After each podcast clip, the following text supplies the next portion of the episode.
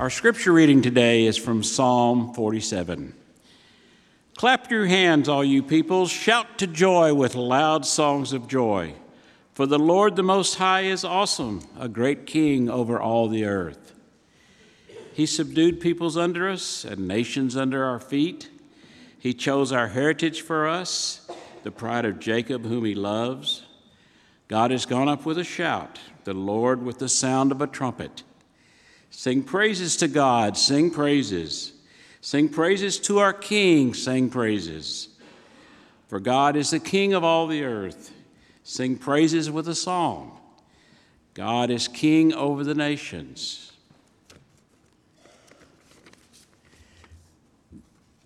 God sits on his holy throne. The princes of the peoples gather as the people of the God of Abraham. For the shields of the earth belong to God he is highly exalted. The word of God for the people of God.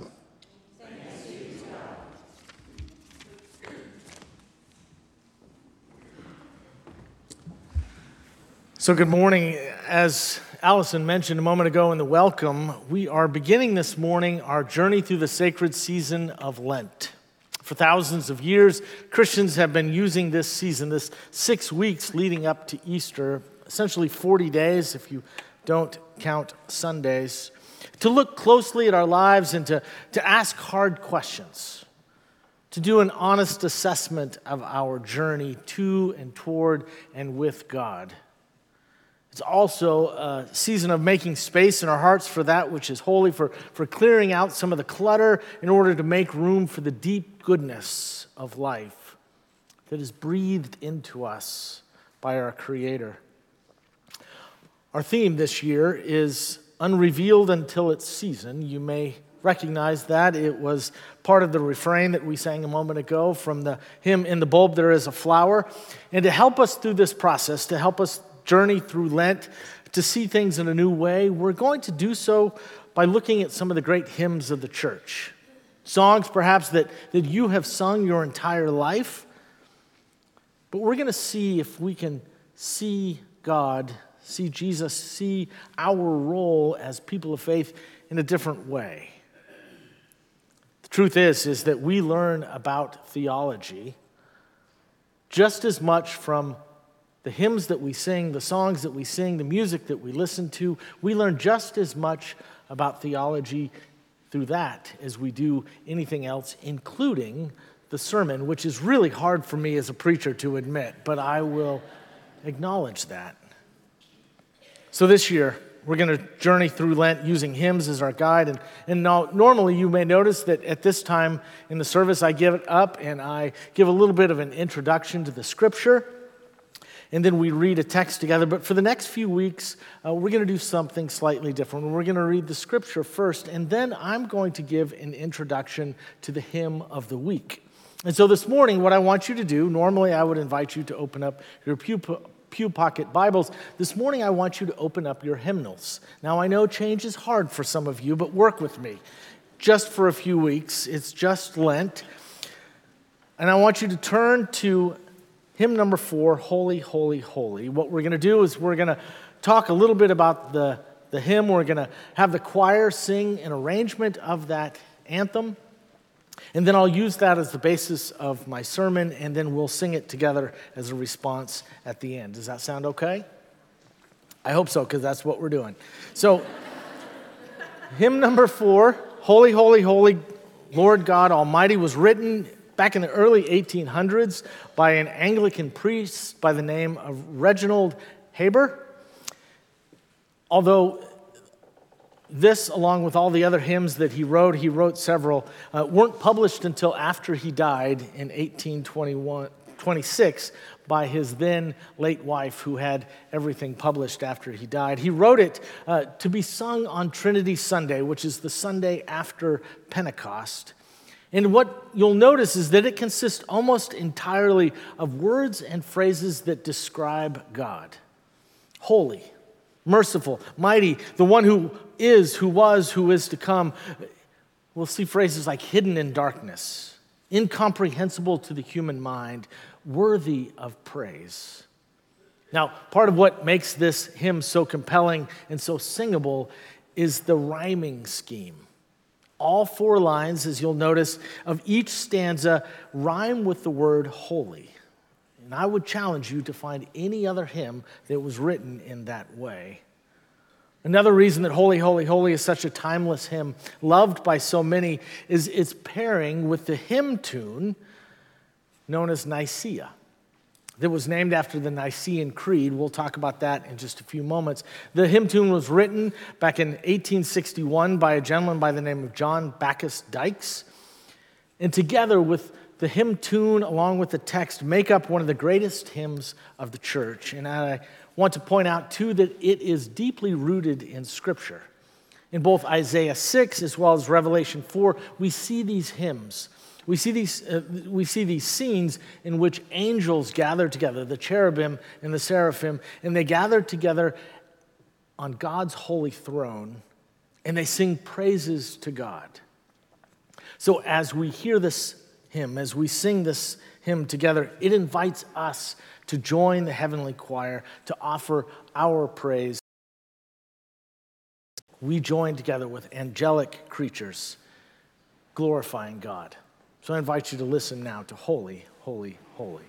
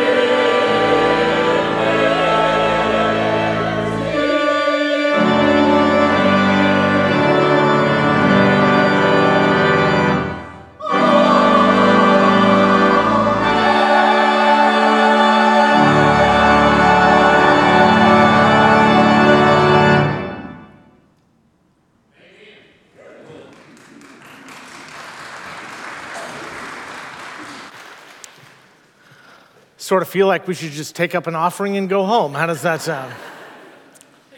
Fred Craddock once said that the best way to preach a good sermon is to follow a good choir. And we are halfway home. The choir has done their end of the bargain. I'll see if I can hold up my end as well. Now, as a pastor, part of me loves the season of Lent. I love that, that we are all focused on transformation, on, on leaning into the spiritual disciplines, of, of, of looking at ways in which we can deepen our faith. But there's a part of me too that really struggles with this season of Lent, and that is, and that, is that much like the rest of our culture, that tends to be very narcissistic, so much of our Lenten journey is focused on us right? It's about what I'm giving up, about what I'm taking up, about what I'm doing. It's, it's all about my journey, my quest, my struggles, about my belief. But the spiritual life, especially during Lent, isn't supposed to be about me. It's not supposed to be about us. It's always supposed to be about the greatness of God. J.B. Phillips wrote a popular book not too long ago simply entitled Your God is Too Small. And he says that, that we have a tendency to shrink down God, to shrink God down into a size that is more manageable, but more importantly, useful for us. That we have created this image of God as, as our own personal assistant or our own energy drink to give us strength and power. Uh, we have shrunken God into some sort of a Santa Claus that leaves gifts from time to time. But he says if we do that, our faith will always be just as small as our vision of God. To grow, to discover the expanse of the soul that God desires for us. Maybe, maybe the first step is allowing our minds to be blown by how overwhelmingly expansive how holy, how, how wise and mighty, how merciful God really is. Maybe that's part of the reason that I love this hymn. Because so many of our hymns, especially praise songs, are touchy feely. They're so focused on our, on our feelings. When we started talking about adding a, a, third service here at University Christian Church and, and, and coming up with some sort of an idea of what a, an alternative worship service is, the first thing that I said was no praise band. In part because that's not who we are as a church. That's, I was not expecting that. It's not who we are as a church, but in the same way, so much of those praise band music is just happy clappy, right? It's, it's, it's Jesus as my boyfriend. It's, it's way too schmaltzy for me. But holy, holy, holy isn't about our feelings. In fact, it's not about us at all. It's all about God, and it expresses this sense of awe. And being in awe is the, the gift of worship that you won't likely stumble upon on anything else in your life. Holy, holy, holy, merciful and mighty, all the saints adore you. Now, I don't know about you, but I need a whole lot less of me in my life. I need a whole lot less of, of my wants and my desires and my needs, and I need a whole lot more of what God wants from me. About God's mercy, God's love in my life. I long for more awe, for more adoration in my life. Now, when we say that God is holy, what, what do we mean by that? Some would say uh, it means sacred. Well, okay, then what does that mean? Some say, well, it's, it's essentially it's, it's refraining from evil. Well, that probably isn't too hard for God. So, what is holiness? Rabbi Jonathan Sacks points out that in the Bible, holiness is simply this he says, God, who was infinite and had no problems at all, created us, making space for us and for big challenges. God, who was infinite, who had no problems, created us, making space for us and for big challenges. I love that image. I love that idea, especially this time of year, during the season of Lent, because, because just as God pulled back to make space and time for us, maybe the best description of what Lent is, is that we pull back, that we rest, that we make space and time for God. Isn't that the reason that we give stuff up?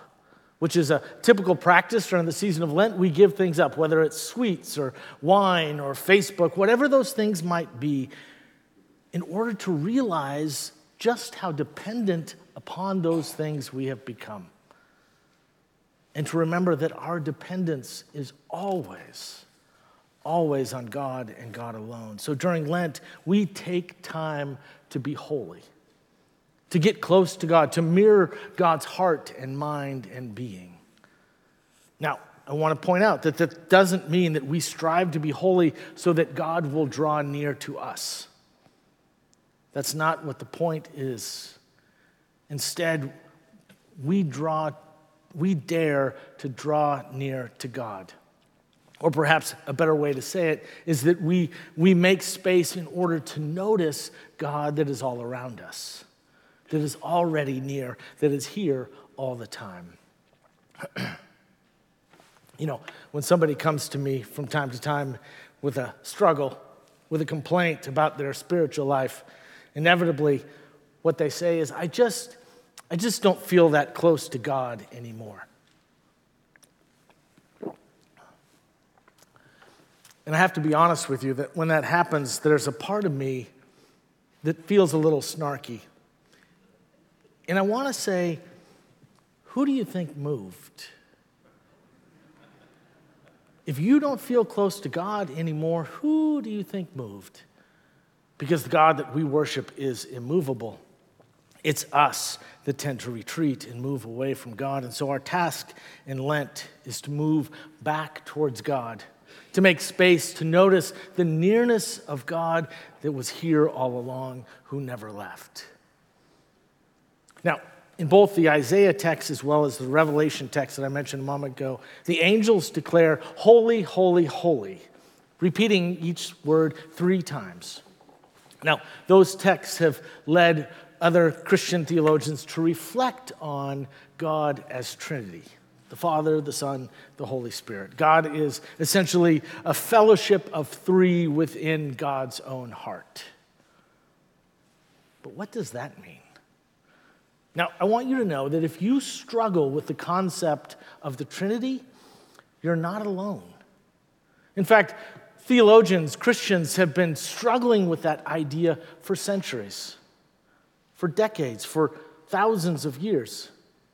I myself, as a pastor, I have two graduate degrees in theology. I have mastered divinity as well as earned a doctorate, and I still struggle I still struggle with the idea, the concept of a Trinity. What does it mean that God is eternally a fellowship of three within God's own heart? There was so much debate early on that around, around this doctrine, this idea of the Trinity, that early Christians, back in the, the year 325, that's how long Christians have been struggling with this understanding the Roman Emperor Constantine brought together an ecumenical council made up of, of pastors, of theologians, of bishops from all around the world that were said to represent all of Christendom. And he basically tasked them and says, What we need you to do is to come up with some sort of a, a creed, an agreed upon doctrine of the Trinity so that everyone will understand and everyone will be in agreement. Well, there was so much confusion and, and, and disagreement around the issue. There was this need for the creed that would help find some consensus and settle the debate once and for all. And the result of that council was the creation of what we now know as the Nicene Creed, which is the predecessor of the Apostles' Creed. And these creeds have been used as a statement of belief for mainstream Christianity, which articulates what we believe about God as Father and Son and Holy Spirit. And it's also, it's also what helps us understand why the tune written for the hymn that we're looking at today, Holy, Holy, Holy, as I mentioned, is called Nicaea. But yet, it didn't solve the issue. People continued to struggle. We still struggled comprehending this three in one. Is it three gods? Is it a single God with multiple personalities? Is it different essences? But then what does that mean? The truth is, church, that that confusion helped lead to the rise of Islam in the Middle Ages. Because as Christians were debating and arguing and trying to decide what that looked like, Islam came along and said, There's no debate, there's no argument. God is one, Allah, and Allah alone. There is no confusion. And a result of that is that people flocked to Islam because it was simple. There was no mystery, there was no question, there was no debate.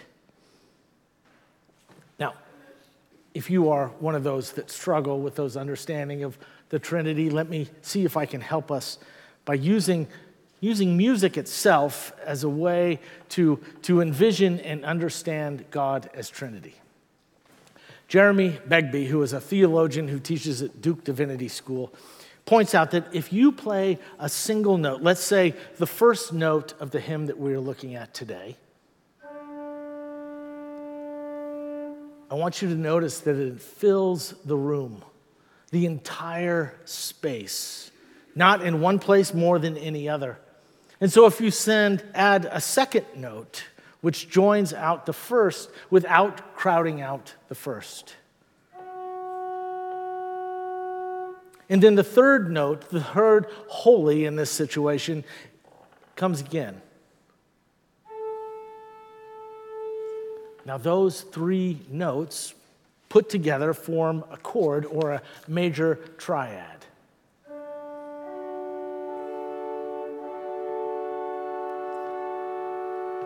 So notice that all three notes fill the room completely. And the beauty of the full chord is even greater than the single notes played individually. Isn't that our understanding of God, the Father, the Son, and the Holy Spirit? That we are able to embrace the fullness of God and the fullness of God's essence. We are able to see all of the ways that we are embraced by the divine love that is perfect in power in love and in purity. Holy, holy, holy, merciful and mighty. Now, notice too the order that that is listed that God's mercy is the main thing, that God's might is only a tool that God uses in effort to bring about the mercy, that God's true might is mercy.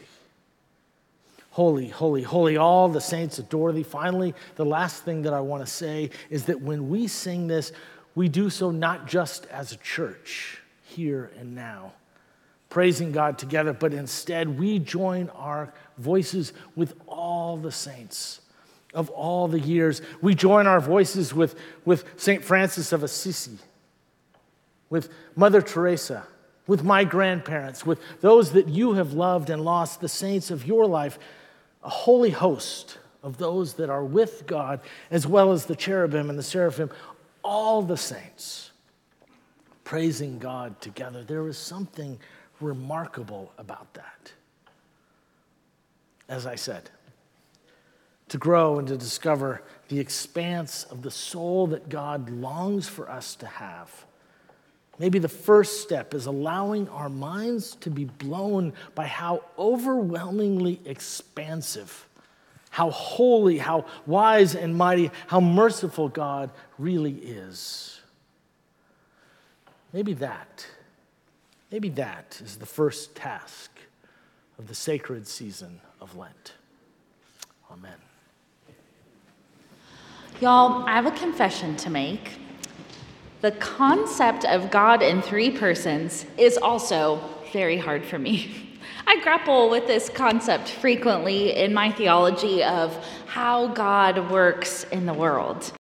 How do we distinguish each? Are they all three the same, and how? Thankfully, though, Russ today has given us a framework for which has been so helpful of accord. But one place that the concept of God in three persons rings true for me is here at this table. Jesus gathered his disciples at the table to share in a sacred and holy meal. Jesus reminded us of the expansiveness of God's grace, which we still remember and find here in this place every week. But the way I also see it is that the grace and love that's shared here in this place should also stir us into action, into making this world a place where all flourish and thrive and where all feel included, advocated for, and loved. And to me, that is the work of God through the Spirit. So, as we come to this table, may this meal speak to us as we take bread and cup. May we know God's grace and unconditional love, and may that vast and expansive love breathe itself into everything that we do, so that it might guide our hands and feet and our words, so that we can share the love and grace of God for all people. So, as we gather, we remember that on the night that Jesus was betrayed, he took a loaf of bread, blessed and broke it, and gave it to his disciples, saying, Take and eat. This is my body, broken for you. And in the same way, Jesus took a cup and he blessed it and he poured it, saying, This is the love of the new covenant poured out. As often as you eat of this bread and drink of this cup, do so in remembrance of me. Let us pray. Thank you, God, for the life and loving examples of Jesus. Just as he welcomed all, we welcome all to this table to share in this meal of, re- of remembrance. We partake of this bread and cup as we remember Jesus and your presence with us always.